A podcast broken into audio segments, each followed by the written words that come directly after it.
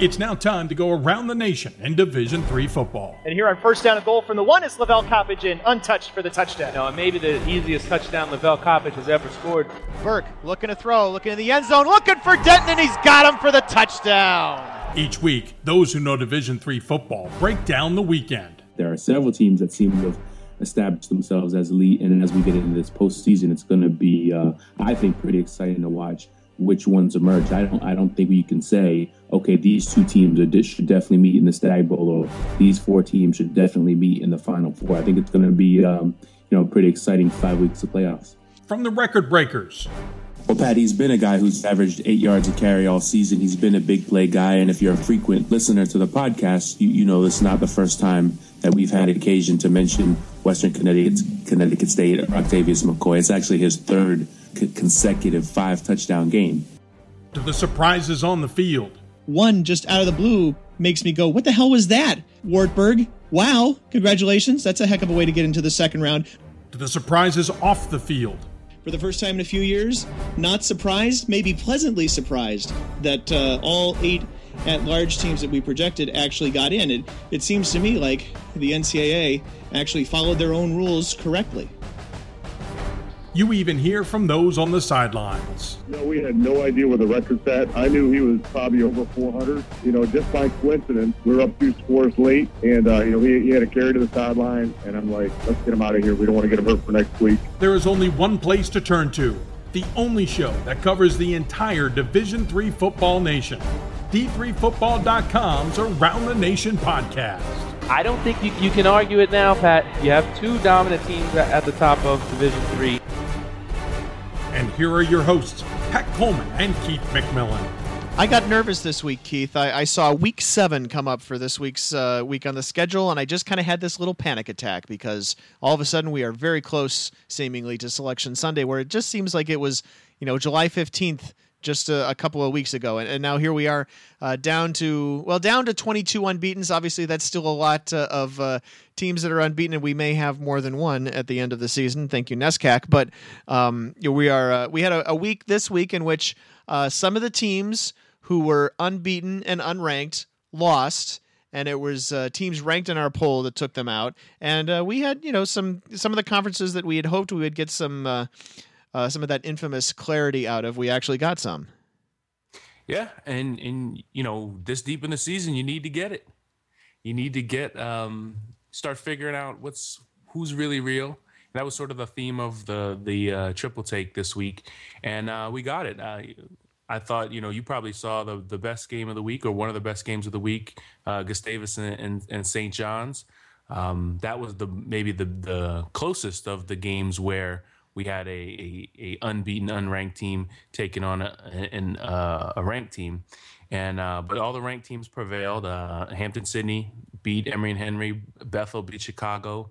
Um, the St. John's Gustavus game we mentioned, and then uh, and then Wisconsin Platteville beat Stevens Point. Also, uh, you know, far away from the rankings. The the NESCAC you mentioned, Wesleyan uh, fell from the uh, the ranks of the unbeaten, uh, losing Amherst 33-30 in overtime. So yeah, now we're down to 22 unbeaten teams, which sounds like a lot, but you start with 244, and we're actually down.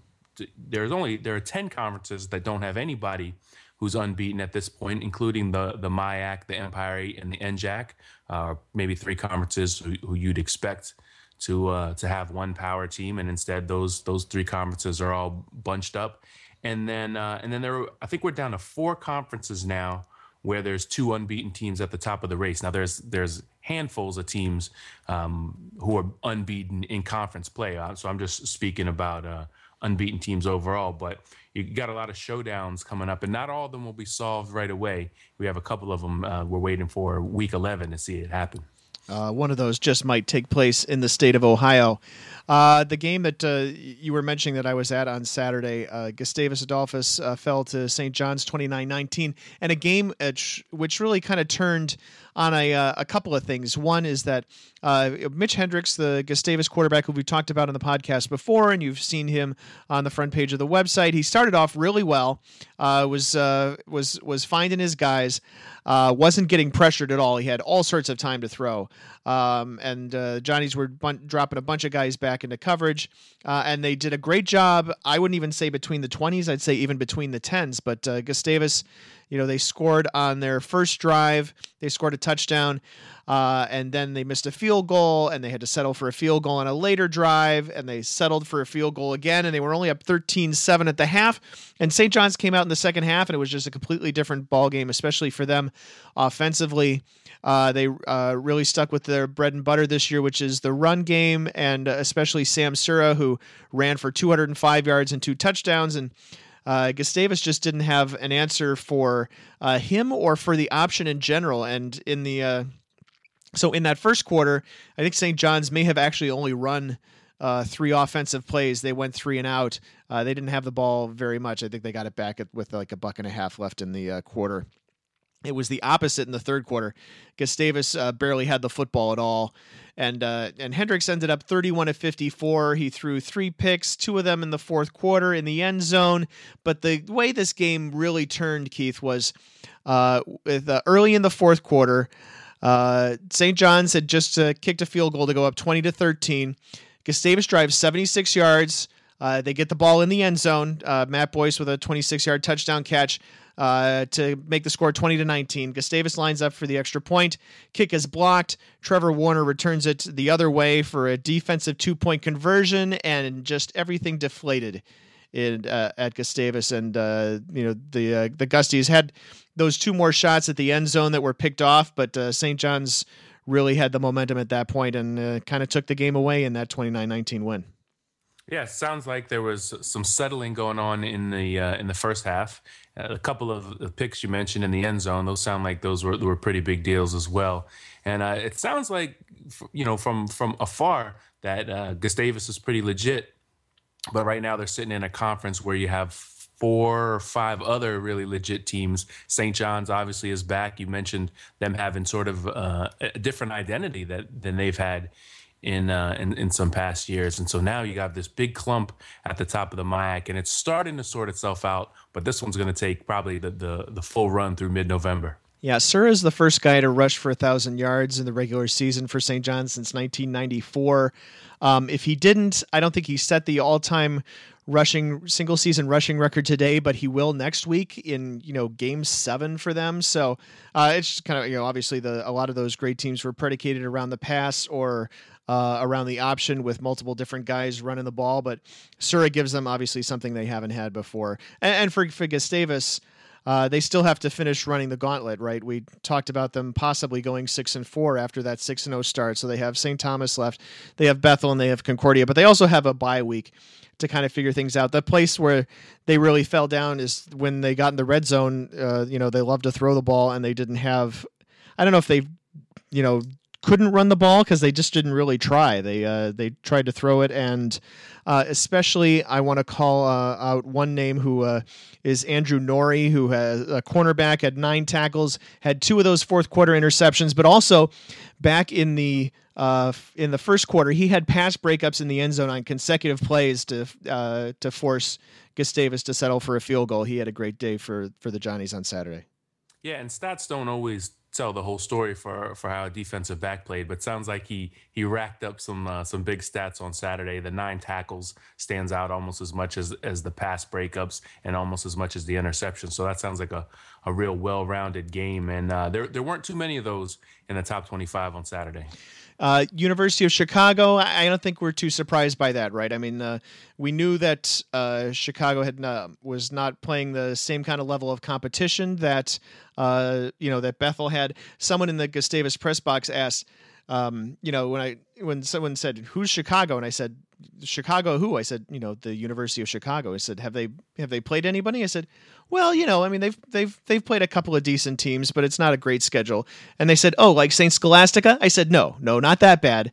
We're we're still talking about a team, you know, maybe more like um more like a, a Saint Norbert if they ran the table, and that was a context that they seemed to understand, but. Um, you know, yeah, I'm not I'm not at all surprised that uh, Bethel kind of had their way with them because I, I really think that that's uh, a pretty accurate reflection of where the two teams were ranked, if nothing else.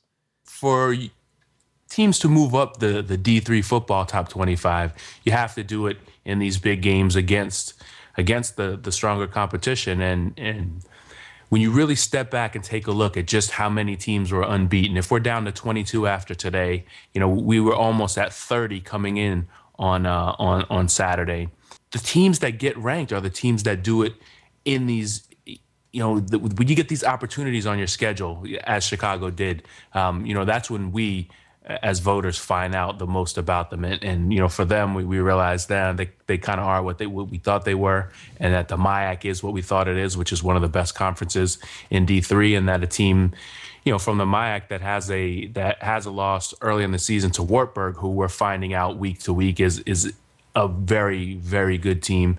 Um, you know, we're, we're starting to get a little bit of, you know, it's my favorite word. I, I got to say it at least once a week, right? We're starting to get a little bit of clarity. And, and I think we, uh, these mid, I, I, like these games mid-season, you know, the, um, these big clashes that give us that clarity. Are, are, are we, are we uh, adding this to the drinking game? Is that it, clarity?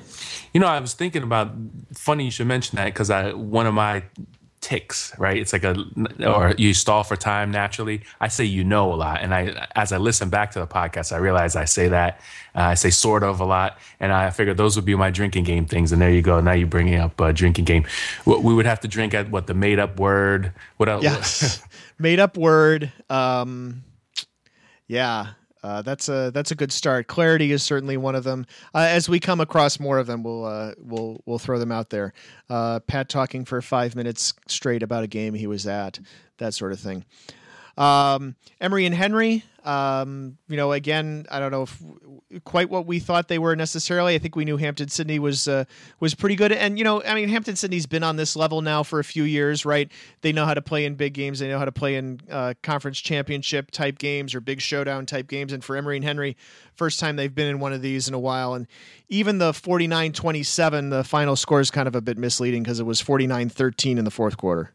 Yeah, it wasn't really that close, and you know, you expected Hampden Sydney if they played well to uh, to win that game. But they've had these midseason stumbles. There was a game you know, about this time last year where they they played Shenandoah and they led that game. Uh, pretty late in the game and gave up a couple of touchdowns and ended up losing 36-35. So the thing for hampden Sydney is they have to be able to keep their their foot on the gas pedal, so to speak. And uh, you know that's a tough place to play. It, it's it, it just has that atmosphere you know it's built in a bowl and and they they kind of have it so so uh that you know that you're you're surrounded on almost three sides um by fans and it, it's uh they they fill it up it's third best in uh in in attendance in D3 behind uh behind Whitewater and St. John so it is a real I don't know about an intimidating place to play, um, but but in the ODAC, it's one of the it's one of the tougher trips, and it gets it gets pretty rowdy, especially when they're putting points on the board. Holton Walker, 10 catches for 275 yards and three touchdowns. Uh, it, was, it was the third best receiving day in ODAC history. Um, I don't know if uh, I don't know what the other two are. I think uh, I'd have to look at uh, uh, Guilford players to uh, probably figure that out if I remember correctly. let's see, Platteville over Stevens Point. We kind of alluded to this already, but Platteville jumps out to that twenty-four nothing lead and kind of doesn't look back. And you know, I, I think I'm sure we'll talk more about Stevens Point later, but uh, at the very least, we could talk about that little triangle right between Stevens Point, Platteville, and North Central, each of whom uh, split against the other two. Yeah, and and I think the North the North Central result against uh, Stevens Point was the the first one where kind of opened our eyes to saying, okay, maybe Stevens Point is is better than middle of the road this year, and then uh, and then of course. Um, you know, Platteville turned around and, uh, and, and played North Central in that one, and then so so it kind of gave us this idea coming coming in today that this may be a very good clash, and it really wasn't that at all. I got a chance to peek in for a good portion of that game in, in the uh, third quarter, and uh, Stevens Point is already way down, and they got back into the game kind of very briefly. A uh, long touchdown pass got the onside kick, got the ball back, and then uh, I think set up a field goal attempt and missed it. And then, you know, right after that, Platteville took a short out, turned it into a long touchdown, and it was kind of over from there. But uh, you know, Stevens Point was a team where I, I, don't know if if I was quite convinced um, coming in. I didn't I didn't have Stevens Point or Platteville very high on the ballot, and, and we kind of needed to see one of these teams really play well against the other to to give us some clarity. And then and there you go. Uh, and then the uh, other game uh, that we talked about, uh, in which uh, Wesleyan lost to Amherst. You know, Wesleyan went seven and one last year. They beat Amherst at Amherst, and, and this year that result turns around a little bit. And Wesleyan also has Trinity of Connecticut uh, again. And for those who are tuning in mid-season, and we had again another like 7,900 downloads of the podcast last week. So thank you. That's awesome, everybody. Um, but if you don't know, the NESCAC, the New England Small College Athletic Conference, uh, considers itself like the Ivy League. Considers itself that way, and their football programs uh, not only do they not participate in the playoffs, they don't play any non-conference games. So that's often why you might see that 8 0 team at the end of the season and go, why weren't they in the playoffs? That's why. That's your NESCAC well, primer for 2014. Yeah, and, and it makes it tough for us as voters. Uh, not only do they only they don't play any non-conference games, but they only play eight games total, and they start a couple weeks after everyone else. So it's very tough for us to get a read on who the strong teams are going to be. The other thing is, from year to year, uh, you know, there was a time, I guess, when, when Trinity dominated the conference, and there was a time when uh, Amherst and Williams dominated the conference. Um, but f- recently, Middlebury's been up, been up. Wesleyan has been up, and so now it's kind of tough for us to get a read year to year on on who's going to be good. And now with uh, with Amherst squeaking that game out in overtime on Saturday, that that leaves us still with a with a little bit of a triumvirate at the at the top of the conference. Amherst and Trinity both five and zero. Oh. Wesleyan now four and one with a with a three point overtime loss, and uh, they'll they'll play Trinity in the final week of the season. And they have some some baggage from last season that they that they want to get off their back, so to speak. Kind of a, uh, a, a, a not particularly interesting week in the top twenty five. Uh, we uh, we um, uh, I had a little bit of envy looking at uh, following the Division Two folks on Twitter today, in which they apparently had just kind of a bloodbath in, in the top fifteen or so, and we just don't ever get that. I I know that obviously there are more teams in Division Three, and so you know their top fifteen is more like our top twenty two or something like that, but you know sometimes uh, if you're not a if you're not a fan of one of those uh, 15 teams uh, this year you uh, you're really looking for something more interesting out of them yeah well it's definitely a, a ho-hum top 25 week all the games were uh, all but two of them were decided by more than 17 points and uh, just about everybody won of course, it was there was the big uh, upset Pacific over Pacific Lutheran. There was the top 25 clash between Stevens Point and and Platteville. Um, but there are weeks where there are really good games in the top 25. Top 25 teams lose. Um, the past two haven't been so good. And, and the, the thing that's crazy to me, I think, is the level of dominance we're seeing from the really good D3 teams right now. I mean, you're watching, you know, not just the Mount Unions and Whitewaters, you know, and Wesley and, and Mary Hardin Baylor, but you, you, we're going down into like the top 10, top 12 now, where t- teams are just crushing every week, whether it's Hobart, Johns Hopkins, um, going down to Wabash. You know, uh, John Carroll. I mean, yeah. Well, that, that was that was eighty to nothing on Saturday, and uh, you know that those kind of scores are usually reserved for Mount Union, not for for teams that Mount Union will be playing in a couple weeks here. And, and uh, I think the the it's hard to it's hard to believe the distance between teams is getting is is growing because recent years and and often we see the things coming closer together. You know, more parity. Um, a lot of uh, there's conferences like the ODAC and the MIAC and the, and the NJAC where so many teams are are um, right around the same level where where you think, well, this is great for D three football because it, it, gives us a lot of intrigue. But I, I think the the the real cut above teams have been such a cut above this year that uh, it, it, may bode well for the playoffs. It may give us a good second round, third round, fourth round, and not just wait till we get to the you know the the semis and the Stag Bowl to have our good, really really good games. Um, but but right now, yeah, you just look at the top. I, I almost I just scroll sometimes right past the top twenty five and, and look for the good games because they're down there you know, there there are 200 and some odd teams in action on any given Saturday. So they're great. They're always overtime games and these great finishes. They're all over the place in D3, but but they haven't been in the top 25 the past couple weeks.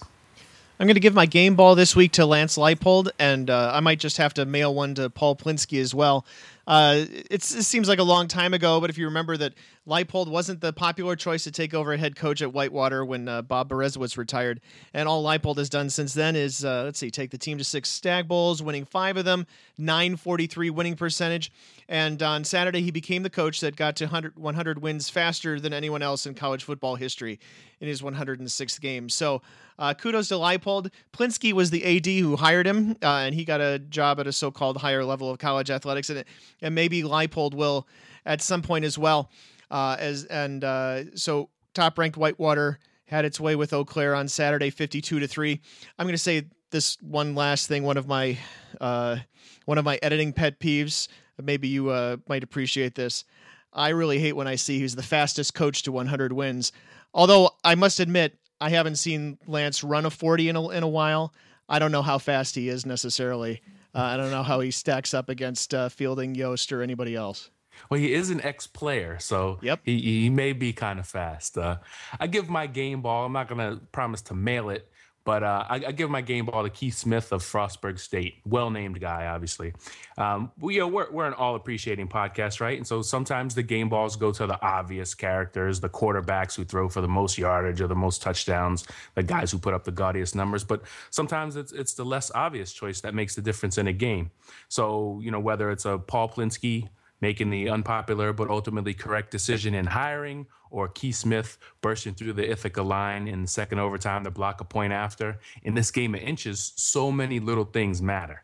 And uh, Smith had 12, 12 tackles in the game, and he was one of four Bobcat defenders in double digits, so he had plenty of help. He didn't he didn't do it himself. You know, Frostburg had to had to score the winning touchdown and kick its own point after, even after he blocked the kick in the in the second overtime.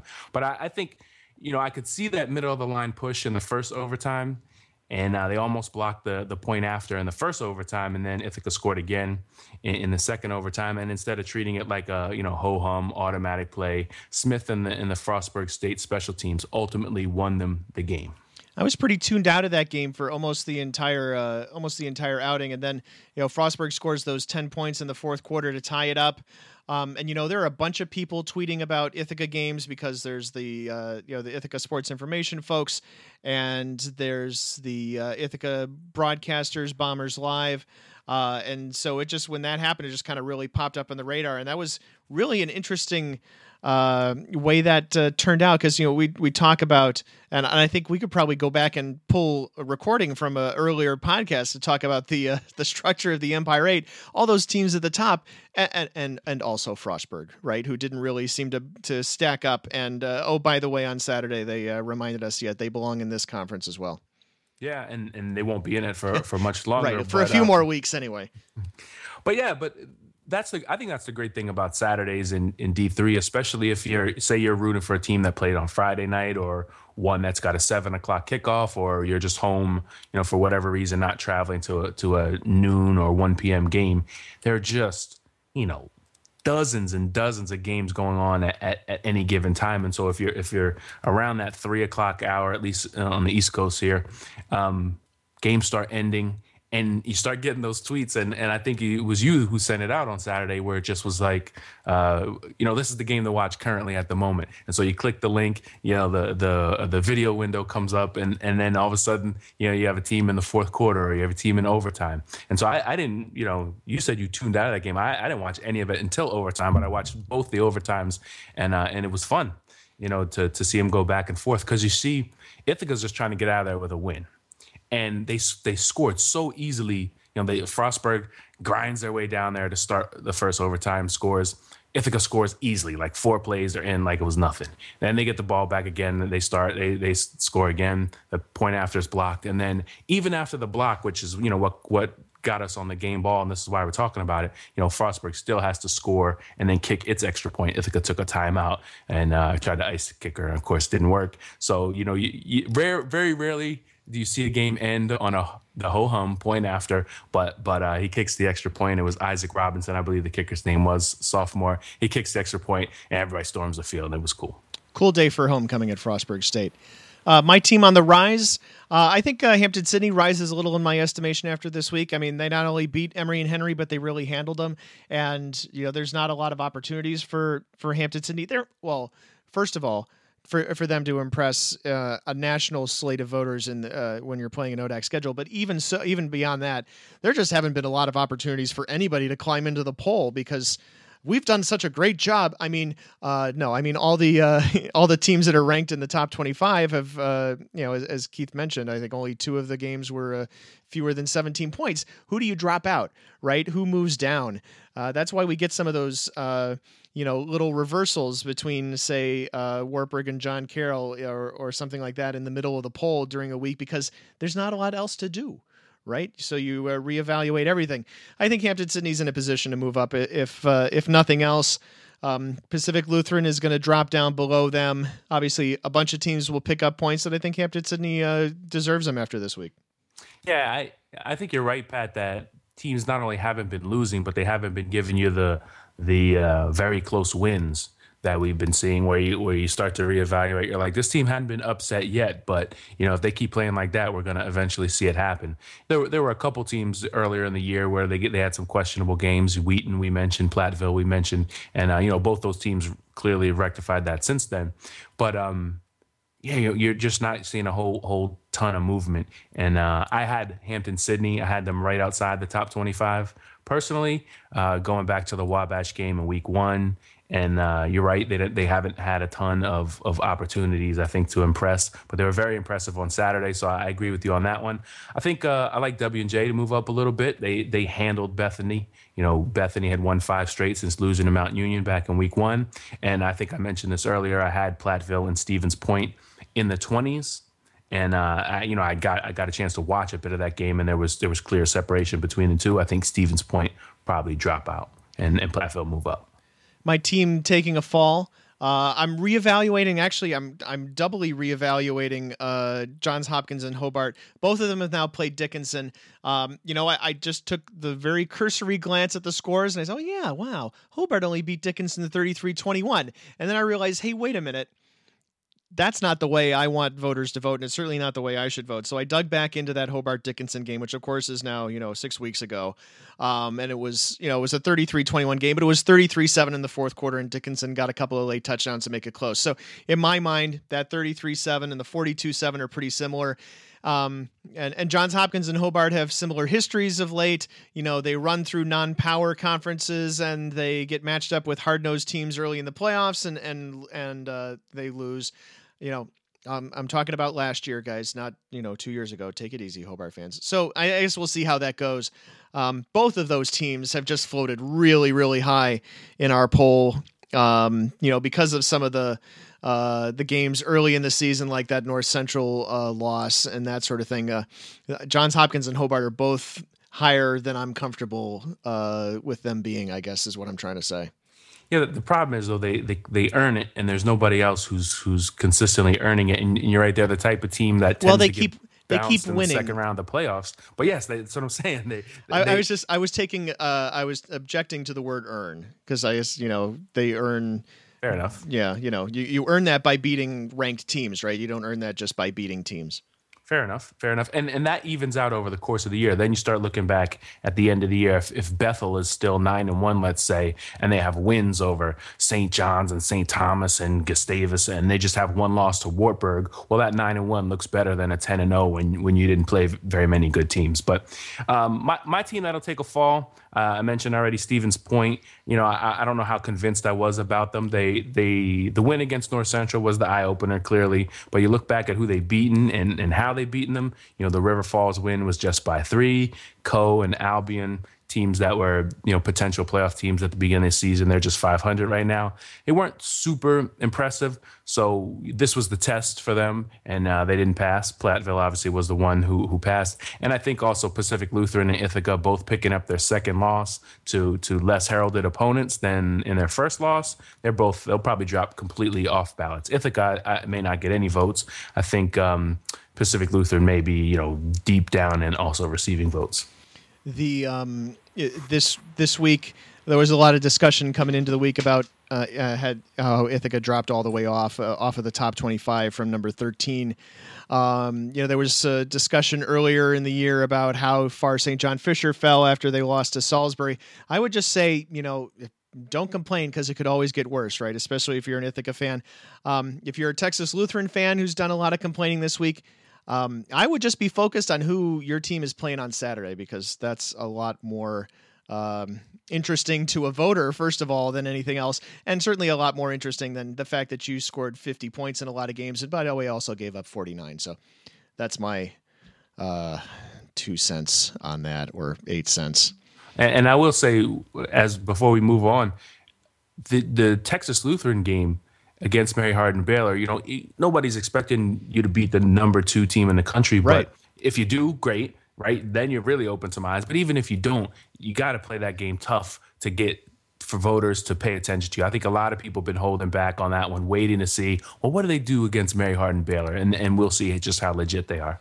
Well, and also, I mean, our poll is a kind of poll that will will they'll will move you up. I think as a as a voter group, if Texas Lutheran plays Mary Hardin Baylor well, uh, you know that other poll, the the one that Texas Lutheran is currently ranked in, if uh, Texas Lutheran loses that game by 30 next week, you know, they'll probably move down and out of the AFCA poll and they might move up in the d3football.com top 25 because we really care uh, about strength of schedule. It's really important to know just who you know who you've played and not just the fact that you're 6 and 0 or 7 and 0 or at the end of the season 10 and 0. Um, so yeah, there's that. we just talked uh, for several minutes about a team that didn't even play on Saturday. So uh, congratulations. Uh, like old times. it is off the beaten path a little bit. That was, and uh, also. Uh, off the beaten path. It's been kind of a tough season for Minnesota Morris, and they lost again Saturday to fall to 0 7 overall. But uh, you know, Coach Todd Hickman at least has one bright spot to consider, and that's his son Cody. Uh, Cody Hickman racked up 14 more tackles in Saturday's game at Crown, and now he's eighth all time in Division Three with 459 stops. So, uh, I guess congratulations there. Um, I talked to Todd Hickman, I think pretty much every July or August for kickoff because I'm always writing in a, the Upper Midwest Athletic Conference previews, and he's always been you know, real uh, understated about about Cody. I mean, he mentioned him. I think the first time he, he mentioned him as a potential uh, player coming into his freshman year, and I said, "Is that your son?" And he was like, "He didn't even mention it." It's just like, uh, and Cody Hickman will play, you know, linebacker, safety for us at, mm. at that point.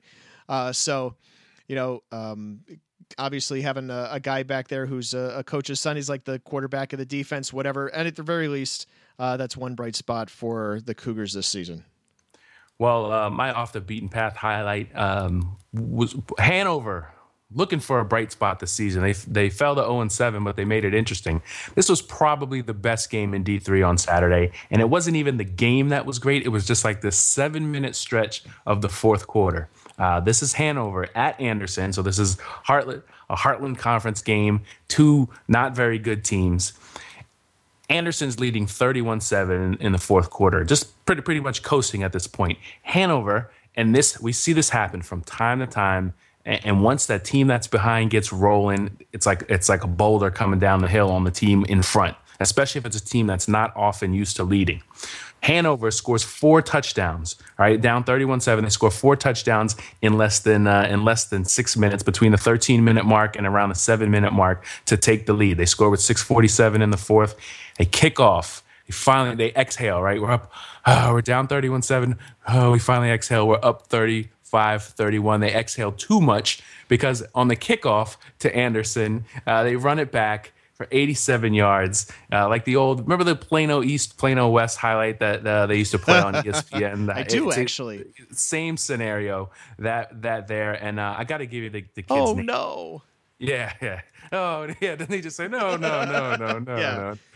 It, it's it's it's the same scenario. The the Hanover comeback was like, um, you know, a sack fumble a uh, three and out. They they score the 28 points so quickly, and then uh, and then they kick off, and the uh, the the kick is run back by Deont Alexander, 87 yards, and and uh, yeah, this 31-7. They rally 28 points in a snap of a finger, and then they give it right back on the kickoff. Multiple positive highlights this season for Anderson in the sport of football, which is, uh, you know, it's been uh, it's been a little while for the Ravens on, on that uh, on that front. You might almost even call that surprising. Um, I think the my most surprising result on Saturday is probably that Pacific Pacific Lutheran game, which I know we mentioned briefly, but you know I would just uh, point out some of the history here. Of course, Pacific had uh, a, a, span of a few decades or a couple decades plus in which they didn't sponsor football, but Pacific hasn't beaten Pacific Lutheran in my lifetime. The last time PLU lost to the Boxers was in 1972. Frosty Westering was in his first year as coach of the Lutes. Uh, Pacific won this one 31 28. And for me, it kind of reinforces a question that struck me earlier this week about the comparative results for Pacific Lutheran versus Linfield and Chapman versus Linfield. Um, you know, uh, Chapman played Linfield really tough. Pacific Lutheran, you know, didn't necessarily so much. And I was thinking middle of the week is like, you know, I really should have Chapman on my ballot uh, or higher on my ballot. Uh, I'm not. Uh, I don't think they were on my ballot last week. They will be this week. So um, you know, congratulations to the Boxers uh, doing something in year five, which you know we've talked about them being in the fifth year of their program after the four-year players graduated. Uh, another candidate that you might think is a surprising result: Berry beat Hendrix, I think 46-24, and that's a good candidate until you find out that Seth Peters, who is Hendrix' number one quarterback, has been out each of the past two weeks, and the Warriors are 0-2 in those two weeks. My most surprising result is Juniata crushing Ursinus. And then and Ursinus is is another team uh, like all the ones we mentioned in the open that came into this week undefeated. They were rested off a bye. Remember the the Centennial Conference? Everybody just had a midseason bye. And it wasn't just that they lost, but it was a stunner. It was 38-10. Uh, Juniata, you know, it's a team that's often been a, been a doormat, whether it was in the MAC or in the Centennial. And uh, so, you know, you think uh, a good 5 and 0 team is rested you know every every reason to play well coming out of the bye and and they didn't you know so Ursinus with with I mean Juniata with the big upset on Ursinus and uh and Frostburg State I thought was a big shocker too. Of course we mentioned that. Juniata and Ursinus.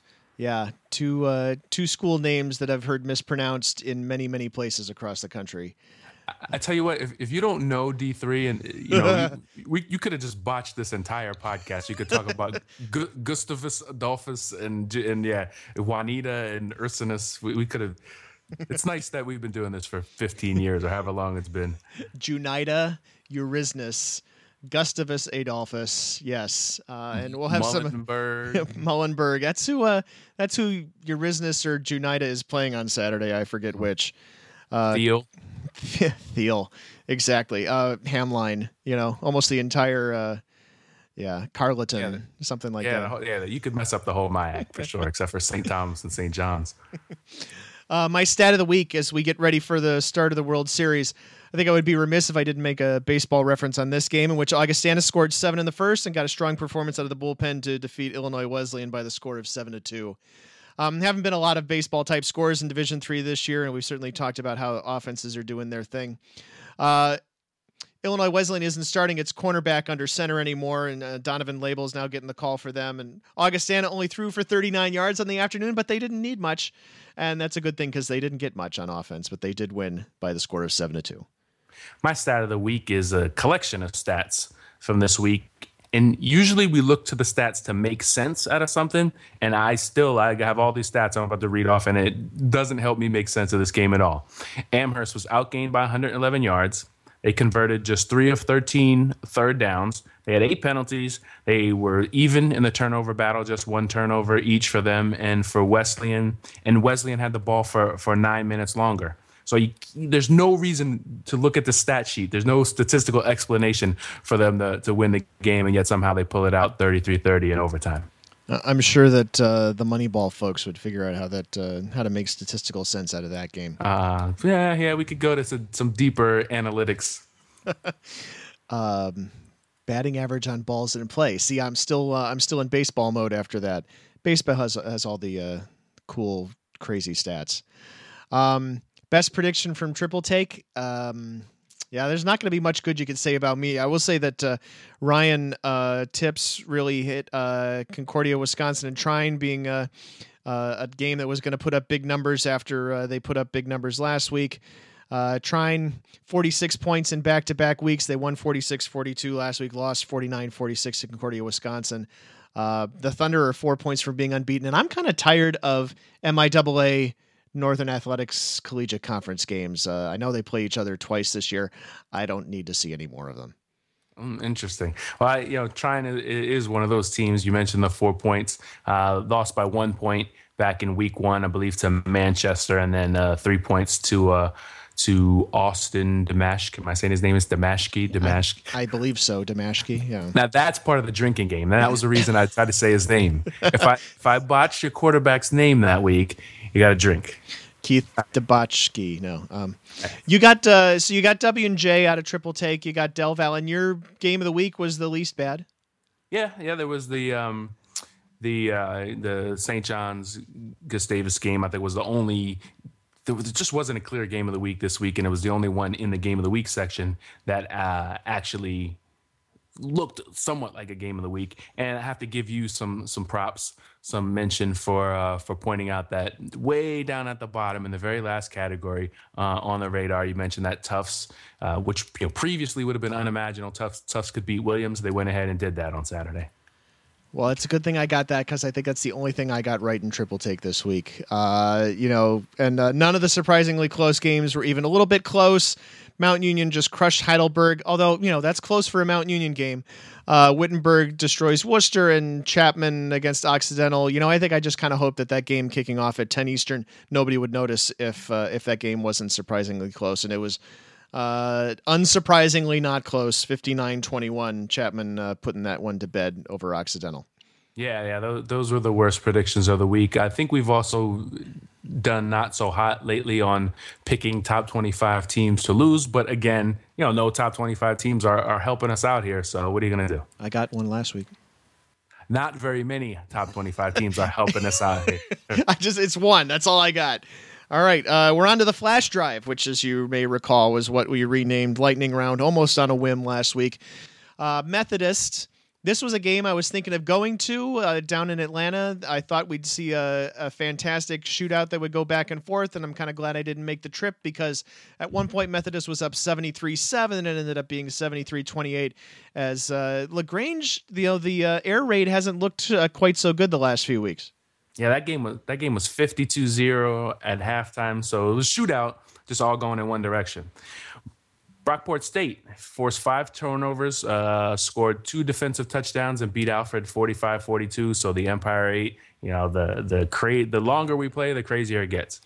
Um, I'm gonna be kind of. Oh, I forgot to reset that. I'm gonna be kind of disappointed to see that uh, that conference break up and and uh, switch things around because it's been uh, really fun. Uh, Howard Payne beat East Texas Baptist 54 53 in another little 12 shootout. This was 1,300 total yards combined. Howard Payne ran 102 plays. Each team had 35 first downs, and it was decided uh, when Richard Young, who threw for 492 yards on the day, ran it in with nine seconds left for the uh, go ahead touchdown and a, a single extra point to win it. Fitchburg State up in New England gave the ball to Khalifa Best three times inside the two yard line in overtime. Western Connecticut stopped all three and then scored in its half of the overtime to win 2014. Keith, we have some post game audio from the Franklin uh, Mount St. Joseph game, and in our uh, prep for this, you did a, uh, a, really good job explaining what that uh, game was all about. Yeah, well, it wasn't. It was basically wasn't a close game. Um, for for most of it, Franklin jumped out. I think uh, 20, 28-0 at the half, and um, all of a sudden, you know, Mount St. Joseph roars back into it, hit a couple of big pass plays late in the fourth quarter. There, a 52 yard touchdown pass and a 64 yard touchdown pass to make it a 31 28. And then Franklin had to put together one last drive to uh, for the final margin. And uh, our uh, columnist Adam Turer was on the scene, and here's what he uh, got from Mike Leonard after that game. Very proud of our guys. Very proud of our coaches that had an awesome game plan today, and the guys executed pretty darn well. Uh, we know that we are. Uh, we know we got the target on the back. You know, um, we know that other teams are hungry for this championship, and, and that was the big focus we had. That hey, this is a new team. we haven't won squat. We're hungry. We want to eat. Oh, Franklin Franklin still has the target on its back, uh, at least for another week, if nothing else, as things continue in the uh, HCAC. Uh, in the Centennial, Susquehanna with a 40 yard field goal with 19 seconds left to beat Moravian 24 21. You remember when we talked in the podcast some time ago, quite some time ago now, what a great start to the season Moravian had? I actually don't remember that, and it's probably good because it's gone away, right? Yeah. Uh, let's see, Tufts. Uh, we mentioned this briefly already, but let's see. They have three wins in the season for the first time since 2008. So they beat Williams for their first win over the Ephs since 08 as well. Jumbos, uh, 08 was kind of a high water mark for them, or maybe the beginning of the low water mark. They won four games that year, and then over the next five years combined, won just three games, and now they've won three games again this season. Gallaudet, uh, far cry from the playoff team they were last season, nine and two last year. Had a you know borderline NFL prospect on the roster. Uh, they gained just 155 yards and they only ran 49 plays. We're talking about Wilkes and, and Howard Payne running more than 100 plays in a game, and uh, and the Bison ran 49 in a 12-6 loss at Husson. That's a that's a bus ride and a half too. Wow, um, that is not uh, that's Maine. Husson's in Maine. That's another uh, school you could potentially mis- mispronounce. Actually, you can mispronounce both of those because a lot of people say Gallaudet, but that's not correct. Eric Gargiulo with his eighth interception in three weeks, and uh, Montclair State beat TCNJ 28-7. They're they're going to challenge now. Rowan had the huge game, of course, against uh, Morrisville State. We probably should should mention that here in, in the flash drive. Great defense, great defensive performance by Rowan. They beat uh, Morrisville 31-0. So now Morris, Rowan, and Montclair on a crash course looks like in the uh, NJAC. Hello, 1999. Your uh, NJAC race is here. So, is there a, uh, a, a play of the week candidate out there that's worth uh, worthy of sixty six thousand views, or one that's worthy of four hundred and fifty thousand views? If it's there, send it in. Let's get it out to the planet. There was a great week for uh, football plays on the Division three level last week, and uh, we got a couple of them that had a really wide distribution. That uh, that Morrisville hurdle is the one that got the four hundred and fifty thousand, and the sixty six thousand is the what did we call that? How uh, double reverse flea flicker spin catch by Huntingdon. pirouette was in there somewhere. Pirouette would have been better, but you know, pirouette's much longer than the window had room for. Spin was good. Gotcha. Um, that's good that the the Morrisville State was the play was the more athletic of the of the two plays. Although it's got to be pretty tough to spin around in the end zone and coming backwards and catch a ball. But um, uh, that's I'm impressed that that one got the four and the fifty. Yeah, uh, but again, you know, two two really good plays from last week. So plays of the week are due 5 p.m. on Monday, 5 p.m. Eastern time, and uh, we've had a lot of great nominations in recent weeks. So we appreciate that, coaches and SIDs. Uh, so you know, please do send them in once again. Looking at next week, week eight. Oh, eight weeks. Okay, Mary Hardin Baylor at Texas Lutheran. I, I, don't know if we've talked about this game at all, but that's a game that we might learn something about Texas Lutheran in that game. And I should say too, I mean, we didn't talk about the uh, Mary Hardin Baylor uh, Louisiana College game this week. Uh, UMHB jumped out early, uh, got out to a big lead, turned over the ball a lot those final three quarters, and it was a close game. So that could be interesting for next week. Yeah, and you and I, Pat, because we're trying to get a feel for 244 teams, we sometimes almost deliberately ignore Mary Hardin Baylors and the Mount Unions and the Wesleys and the Whitewaters of the world for weeks. Not necessarily um, don't know anything about them, but you just don't spend a lot of time watching them beat some team 70 to 2 like Wesley did against Menlo on Saturday. I was going to say game that's like not this, a, that's not a random uh, number there. No, no. A game like this on Saturday, uh, all of our and we have a bunch of people who are UMHB fans who listen to the podcast and who tweet at us, and they're some of our favorite fans out there. We will be paying attention to you this week. yes, I think that's fair to say. Uh, Luther Wartburg. I mean, you know, Luther's kind of cooled off a little bit, and Wartburg is number six. But despite that, uh, it's still probably the most heated this rivalry has been in football in quite a while. And these schools are rivals in uh, kind of across the board.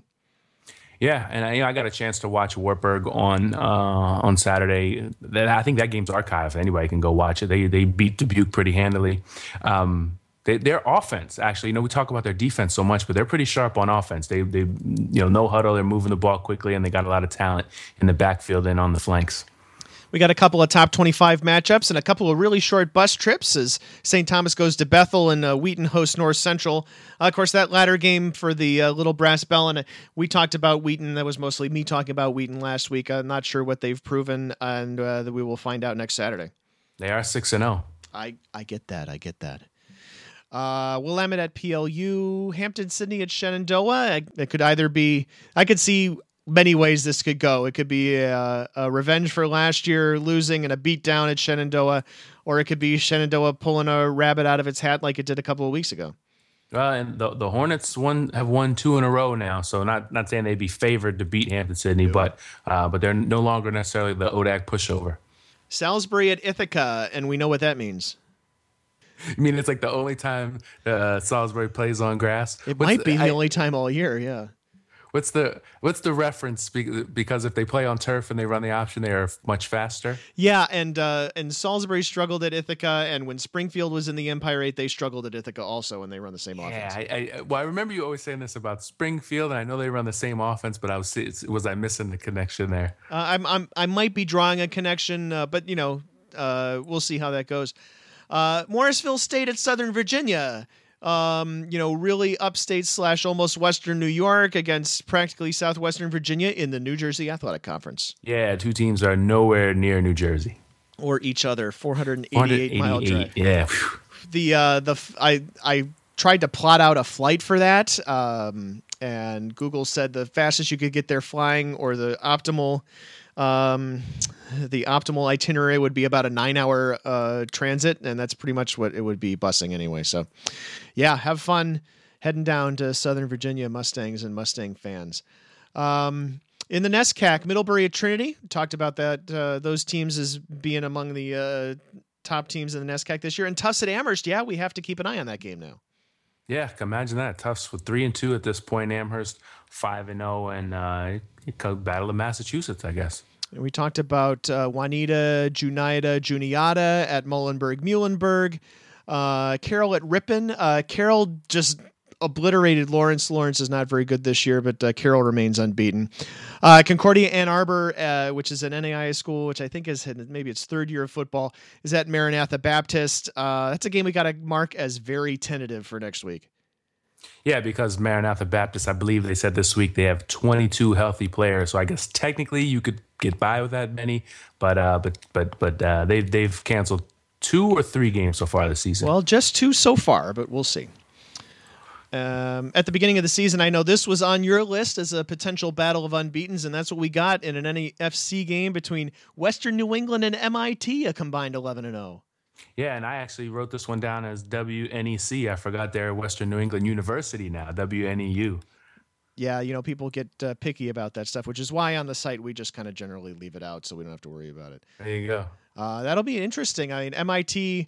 Uh, I saw a reference on Twitter. MIT five and zero oh for the first time in their modern history, and of course that prompted me to inquire into their ancient history, in which uh, they had multiple winning seasons between. I think that was cited as between 1895 and 1901. So there's that.